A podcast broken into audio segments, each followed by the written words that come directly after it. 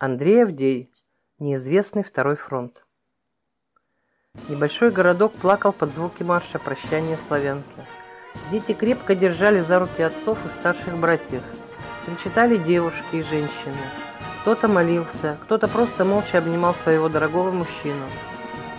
Пожилая женщина, торопливо перекрестив молоденького лейтенанта с двумя новенькими кубиками на петлицах, вытирая слезы, шептала «Сашенька, только смотри там, поаккуратнее.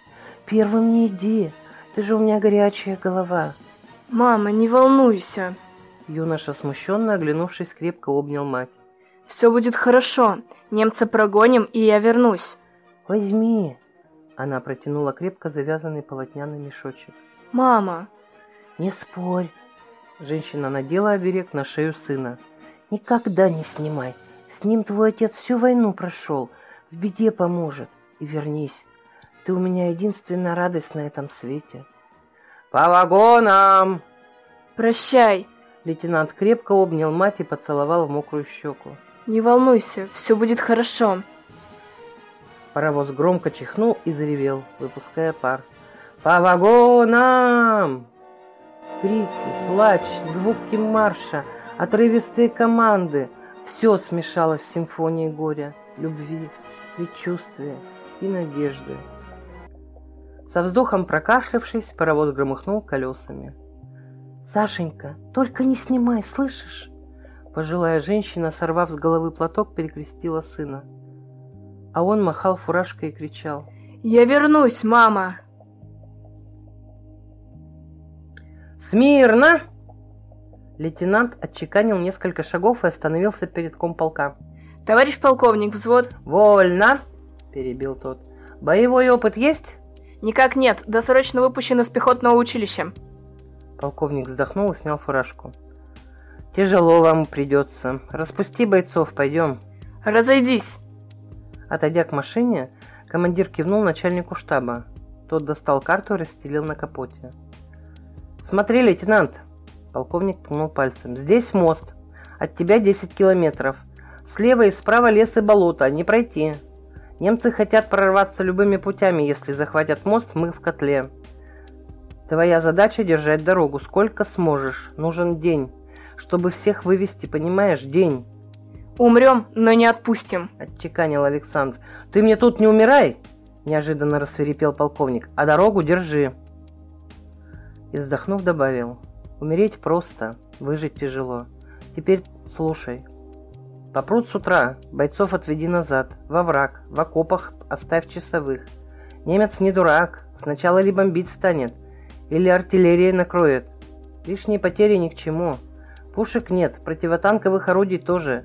Через час подвезут три пулемета и два ящика гранат. Несколько противотанковых мин. Это все что могу для тебя сделать. Так что думай, лейтенант, как этим богатством распорядиться с умом? Вопросы есть? Значит, танки? Начал было Александр. Остановить! Резко оборвал комполка.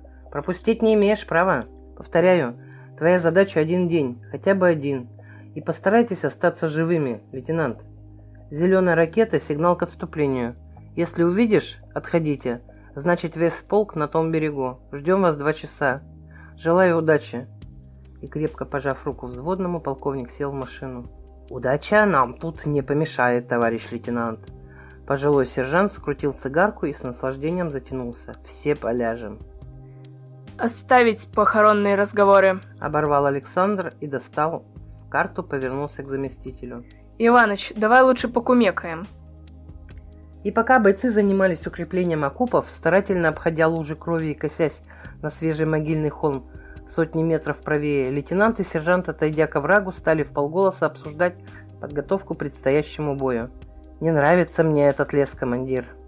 «Комполка говорит, что там не пройти. Болото». «А если он ошибался?»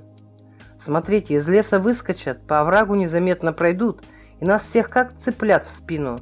«Проверь бойцов, а я прогуляюсь туда. Осмотрюсь, может, ты и прав». «Есть!» Александр задумчиво шел по оврагу не отрывая взгляда от леса. А вдруг сержант прав? Немцы не первый раз будут штурмовать высоту. Умирать никому не хочется. Но поставить здесь пулемет значит ослабить линию обороны. Взводный неожиданно остановился, глядя под ноги. Ему показалось, что две кочки под тихий свист поменялись местами. Александр потряс головой, и наваждение исчезло. Аккуратно переступив, лейтенант двинулся дальше, краем уха прислушиваясь к нарастающему свисту. Если мины поставить на дороге, нет, слишком просто. Немцы это тоже понимают. Да что такое? Лейтенант, чертыхнувшись с удивлением, посмотрел на две кочки, о которых чуть не споткнулся секунду назад. Они же позади остались, кажется. Чертовщина какая-то, да еще и свист этот. «Ложись!» — это кричал сержант. Лейтенант оглянулся, и его заместитель отчаянно махал руками. «Ложись!» Горячая волна больно ударила в грудь. В ушах зазвенели тысячи колокольчиков, а из носа хлынула кровь. Как глупо, подумал Александр и потерял сознание. Никогда не снимай. С ним твой отец всю войну прошел, в беде поможет. И вернись, ты у меня единственная радость на этом свете. Задача — держать дорогу, сколько сможешь. Нужен день, чтобы всех вывести, понимаешь? Только день. Лейтенант, ты меня слышишь? Лейтенант! Лейтенант! По лицу текла холодная вода. Кто-то бесцеремонно шлепал по щекам крохотной ладошкой. Александр с трудом открыл глаза. Оклемался. Улыбнулся седой, как лунь старик. Что же ты, мил человек, гуляешь под обстрелом, как влюбленный, подождем? Ничего не видишь, ничего не слышишь. И не говори, дедушка. Обидно пискнули два голоска. Два раза под ноги бросались, не замечал. Спрашивается, ради кого мы старались. Ну, будет, будет. Хмыкнул старик и протянул руку офицеру. Вставай, сынок. Поднявшись, Александр огляделся. Вокруг не было ни души. А мои бойцы? Не волнуйся, они делом заняты. Снова сказал кто-то из-под ног. Наклонившись, лейтенант увидел те же самые две кочки – только теперь они выглядели как крохотные человечки. Один в черной рубахе и штанах, второй в зеленой. «Межовик, по-простому межич», — церемонно поклонился черный. «Луговик или Лугич», — протянул ручонки зеленой. «Я умер?» — шепнул Александр. «Живой ты, лейтенант!» — улыбнулся старик. «Рано умирать еще, поживешь. И не обижайся на внуков, они хорошие, только похулиганить любят». «Вы кто?» Дед, может, Кикимору позвать? Видно, контузило его сильно, совсем голова не варит. Хмыкнул Межич. Я сбегаю? С готовностью добавил Лугич. Лейтенант в изнемождении опустился на землю. Ничего не понимаю. Скоро бой, взвода нет. Сколько я был без сознания, и кто вы? Старик знаком остановил готовых съязвить внуков. Я полевик, полевой дух. Внуков моих ты уже знаешь. Можевик смотрит за границами полей, а луговик за ростом травы. Пришли вот помочь супротив ворога лютого выстоять. Э... Александр с удивлением посмотрел на новых знакомых. Закрыл глаза и открыл вновь. Ничего не изменилось. «Я за Кикиморой», — вздохнул Межич. «Мы подкрепление, понял?» — встрял Лугич. «Пойдем», — улыбнулся Полевик. «Все на месте увидишь». Поднявшись, Александр двинулся за странным видом изо всех сил стараясь не наступить на мельтешивших под ногами межевика и луговика. «Деда, что разведка? Еще не возвращалась. Леший пришлет хухликов, если что-то заметит». «Кого?» – удивился лейтенант. «Чертиков водяных», – спокойно пояснил старик. «Вся земля на войну поднялась, не только люди. Теперь каждый кустик, каждый камешек с нечистью будет сражаться. Вас одних ни за что не оставим. Вот и пришли». Спрыгнув в окоп, Александр с удивлением заметил, что места его бойцов занимало перешептывающееся странное братья. Увидев полевика, все замолчали, выжидательно глядя на молодого взводного. «Здравия желаю!» – неуверенно отдал честь лейтенант. «И ты здоров в добродушно просипел дутловатый мужчина, покрытый водорослями. «Водяной!» «Он отвечает за связь с болотами, плюс драться любит, опыт имеется!» Полевой дед в сопровождении неугомонных внуков неторопливо повел Александра по окопу. Кикимора санитарка. Ансыбалы черти болотные. Наша тяжелая пехота. Аккуратнее, этого не трогай. Александр осторожно прошел мимо странного мужичка. Хм, или женщины. непрерывно извивающимися, словно змея, руками и ногами. Полевик, неодобрительно хмыкнув, добавил. «Оплетай, силен в рукопашной. Как захватит, не вырвешься». Дух самодовольно клацнул зубами. «И всю кровушку выпью, ни капельки не оставлю. Будешь?» «А ну, хватит!» — рявкнула Сильва. «Разошелся! Ты что обещал? Своих не трогать!» Нежить с Лугичем показали крохотные кулачки. «Я пошутил!» — смущенно буркнула Плетай. «Блин, даже злыдни хоронятся!» Продолжал экскурсию полевик. «Лучше не заглядывай, не любят они. Как бой начнется, вот уж отведут душеньку. Запрыгнут на спину и будут верещать в самое ухо. А Лейтенант протянул руку в сторону весело заполыхающегося костра. Огневушки. Подбросим поленца, не бойся, не обидят. Дальше опять чертики, коловертыши и кулешата. Здорово, мужики! Свистнул Логич. В ответ донеслись нестройные приветствия, обильно перемешанные забористым матом. Волнуются перед боем. Смутившись, пояснил полевик. Сотни метров перед окопом Ендаль затаились. Эти мастера хорониться никто их толком и не видел. «Ничего, сегодня увидят», — хмыкнул Межич. «Дед, ты забыл про...» В лесу Берендей. То ли человек заколдованный, то ли дух, мы не знаем. Он в резерве. На случай порыва. Пояснил Лугич. Эй, тебе плохо? Но лейтенант не слышал.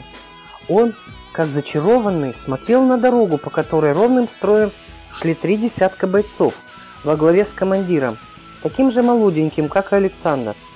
Поскрипывали новые сапоги, ярко сияли начищенные бляхи, новые гимнастерки и белоснежные подворотнички говорили о том, что взвод... Нет. Почему-то грустно сказал полевик. Это не подкрепление. Посмотри вокруг. Из окопа вылезли все. Коловертыши, скорбно сложив зайчьи уши, тихо всхлипывали. А разноцветные кулешата, замерев, отдавали честь, вытянувшись, как на параде. И даже оплетай застыл, что-то бормоча себе под нос. «Прощайте, мужики!» — шепнул Межич. Лейтенант, словно почувствовав на себе взгляд, обернулся и помахал Александру рукой. «Удачи, братишка!» Деревья, как по мановению волшебной палочки, расступились, образовав дорогу, на которую свернул взвод. Через минуту никого не было.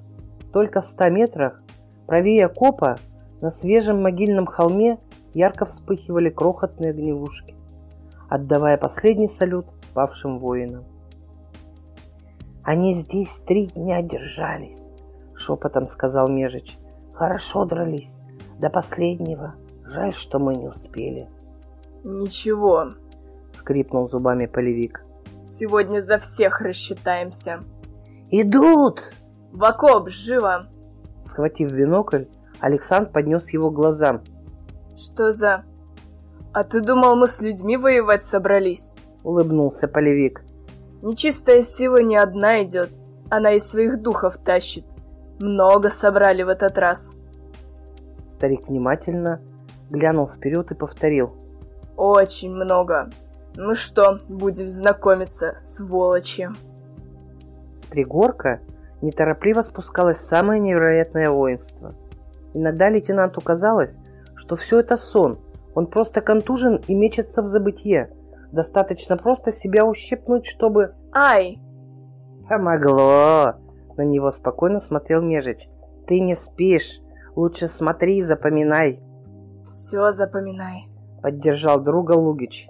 «Пригодится». Александр согласно кивнул головой и прильнул к биноклю. Впереди неторопливо переступал лапами огромный четырехглазый пес, изредка выпускавший изо рта огненные языки. «Гарм», — пояснил полевик. «Охраняет мир усопших. Здесь у них за главного». По обе стороны от гарма тяжело сопя шагали косматые великаны. «Фенки!» — пискнул нежить. «Здоровые, но придурки!»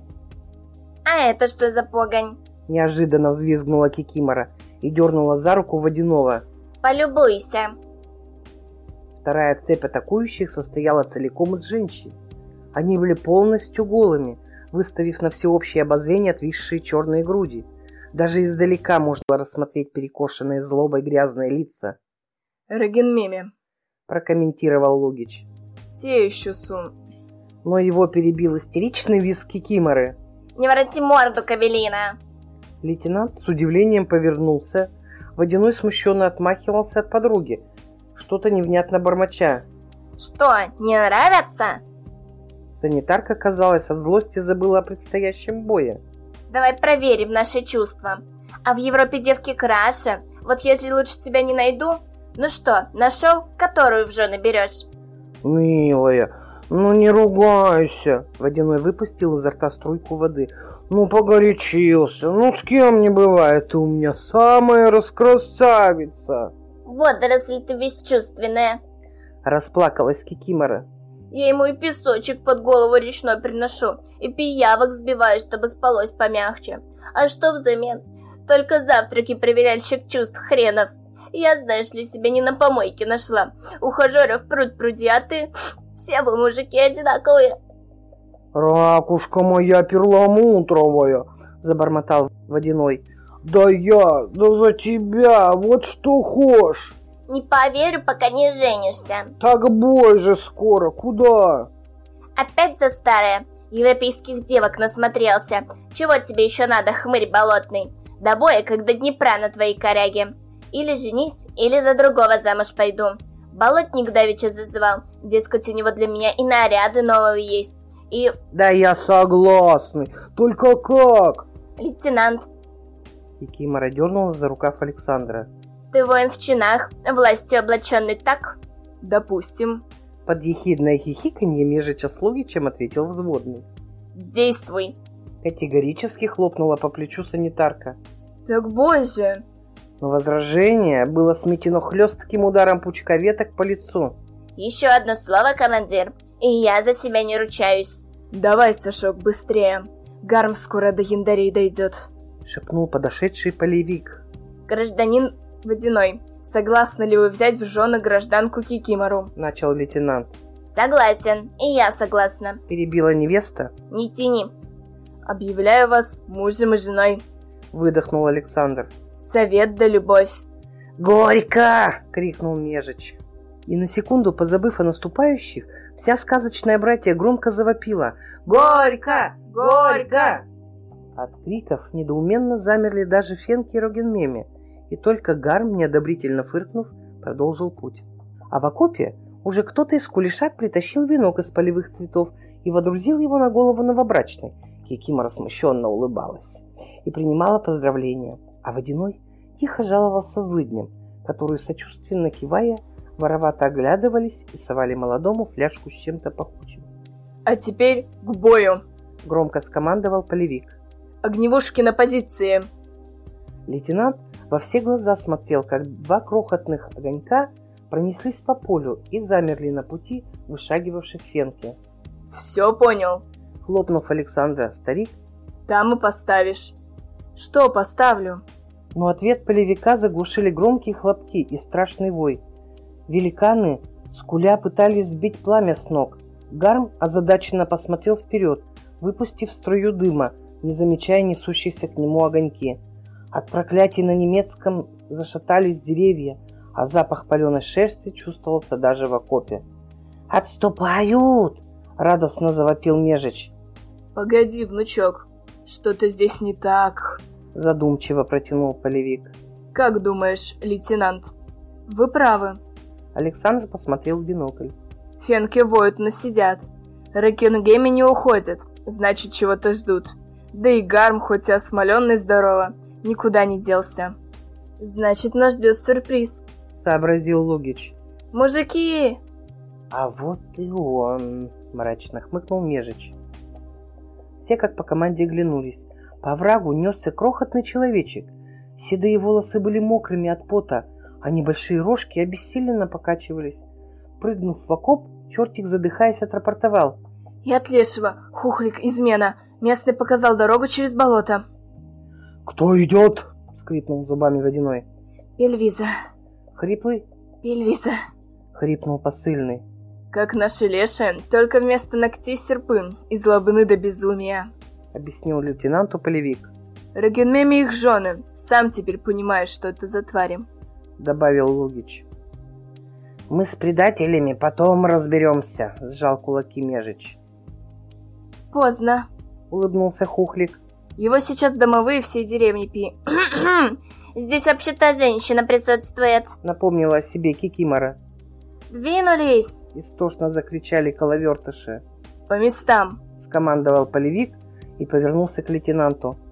Бери внуков и бегом к лесу, хватайте Берендея. Ваша задача разобраться с бельвизами. Если они прорвутся, всем хана. Ясно? Так точно! Хором ответили Межич, Лугич и Александр. Вперед! Есть! Бойцы, в атаку за мной! Старик выскочил из окопа и бросился вперед. То, что увидел оглянувшись Александр, было похоже на живую картину из древних сказаний и легенд. Выскочившие из засады яндари – завывая, сбивали с ног ошарашенных Рогенмеме. Полевик самозабвенно лупил дубиной первого подвернувшегося фенки. Гарм, завывая, отмахивался от настырных огневушек, а анцибалы неторопливо брали за шкирки атакующих и, стухнув лбами, швыряли на землю, где мелкие чертики, радостно матерясь, развлекались от души. Кикимора все в том же венке из полевых цветов самозабвенно мутозила самую злобную бабу, от души хлеща ее по злобной роже – а водяной, задумчиво посвистывая, раздавал тяжелые пинки всем желающим и не очень. «Ну что, стал?» Дернули за руку лейтенанта. «Бегом!» Усадив компанию на плечи, Александр бросился к лесу. После шума боя тот встретил их прохладной тишиной и настороженным рыком. «Своим!» – пискнул кому-то Лугич. «Лейтенант из наших!» Александр с удивлением смотрел на поднявшегося огромного человека-медведя – с дубиной в мохнатых руках, который бормотнул ему что-то вроде приветствия. «Он добрый, а придется разозлить», — шепнул Межич. «Ладно, вперед!» Побежав не более сотни метров, бойцы замерли. Впереди, аккуратно шагая по кладке через болото, шли бельвизы. В темно-коричневых треуголках, простой полотняной одежде и с лютой ненавистью в глазах — Аура злости, исходившая от противника, была настолько сильной, что с близлежащих елок, желтея, осыпалась хвоя. Став рядом, друзья спокойно смотрели на приближающихся чудовищ. «Хальт!» — крикнул Лугич. Бельвизы посмотрели на компанию храбрецов и расхохотались. «Вас издаст фюр айнс шейсе?» Повернувшись к остальному, крикнул самый здоровый. «Вы чё приперлись? Сидели бы дома со своими бабами черногрудами. Не выдержал Межич. Ходят тут, головастиков пугают. Чё надо? Бельвизы переглянулись и хором ответили. Лебеншраум. Жизненное пространство. Шепотом перевел Александр. Земли своим мало. Да знаю я. Отмахнулся Лугич и смело подошел к противнику. Могу показать, где ее много. Ой-я-я! Довольно оскалились Бельвизы. У нас в любом дворе есть дощатый лебен. Там и делайте свой сраум, понятно? Чертежи дадим, производство дома наладите. А здесь вам делать нечего. Духастайн гросс мауль. Армлехтер. Хмыкнул самый здоровый. Дугейст мир ауфдензек. Хендехох. Что он говорит? Тихо рыкнул Александру Беренды. И прежде чем лейтенант ответил на плече, великана уже сидел Межич. Немчура тебя козлом назвала. Что? От громкого рыка задрожала земля. Где-то за холмом обиженно хлюпали разбитыми носами Рогенмеми. Жалобно стонали фенки, заматывая покусанные и обожженные ноги. А Гарн, воя от боли, прикладывал шесть к раненой голове. Четырехглазое чудовище стало двуглазым. Остальные два гордо сжимала плитай. «На дерево повешу, лазутчиков отпугивать!» Полевик кивнул и выдохнул. «Победа!» Услышав жуткие визги, старик оглянулся. Над лесом, вереща, взлетали бельвизы. «Полная победа!» Одобрительно кивнув, добавили Водяной и Кикимора. «Ура, товарищи!» — крикнула Плетай. «Ура! Ура! Ура!» — рявкнуло все сказочное воинство. «Слышь?» Ежич легонько толкнул Александра. Кричат. Значит, победа. Логич, топая рядом, только похихикивал. А Берендей, озадаченно потирая огромные кулаки, вопросительно рыкнул. «И все-таки, как по-немецки будет козел?» Лейтенант хотел ответить, но вдруг споткнулся о две кочки и, больно ударившись головой в землю... «Что же ты так неаккуратно?» Человека-медведь остановился. «Под ноги смотреть надо, я уж подумал». «Что мы без водного остались?» Бормотал сержант, поливая водой лицо Александра. «Кричал же вам, ложись! Слава богу, только контузило. Как вы?» Лейтенант открыл глаза. На него озабоченно смотрел заместитель. Рядом стояли несколько бойцов. «А где Межить с Лугичем? Где Полевик, Берендей? А Кулешатый и Водяной?» «Не волнуйтесь!» Сержант повернулся к остальным и подмигнул. И кивнули. «Они делом заняты. Вставайте, товарищ командир!» Глядя на будущее поле боя, лейтенант странным образом узнавал все. Все, что видел в том удивительном забытие. Выемка, в которой затаились яндари, три пятнышка пожухлой травы, где бесстрашные огневушки здорово помучили Фенки и Гарима. «Все понял!» В голове скрипнул голос полевика. «Там и поставишь!» «Значит, справа, в лесу, через овраг». «Бери внуков и бегом к лесу. Хватайте Берендея. Ваша задача разобраться с бельвизами. Если они прорвутся, всем хана. Ясно?» «Сержант!» «Слушаю, командир!» — подбежал заместитель. «Смотри, мины поставим здесь, здесь и здесь. Трех автоматчиков отправь выемки. Видишь ее? Без команды себя не обнаруживать». Иваныч утвердительно кивнул. «А к оврагу?» — продолжил Александр. «Отправь пулеметный расчет. Пусть замаскируются и ждут немцев. Они пойдут через болото в обход. Подпустить по возможности близко и расстрелять в упор. Если прорвутся во врага, нам хана. Будет сделано, товарищ лейтенант. Сержант собрался было уходить, но остановился. Разрешите вопрос? Разрешаю. Кто вам информацию подкинул? Бойцы никого рядом не видели. Разведка второго фронта. Ответил Александр и, глядя на задачу на лицо заместителя, рассмеялся. Я в своем уме, Иваныч, поверь. Они где-то здесь, рядом, бойцы нашего родного фронта. Так что мы еще повоюем, мужики.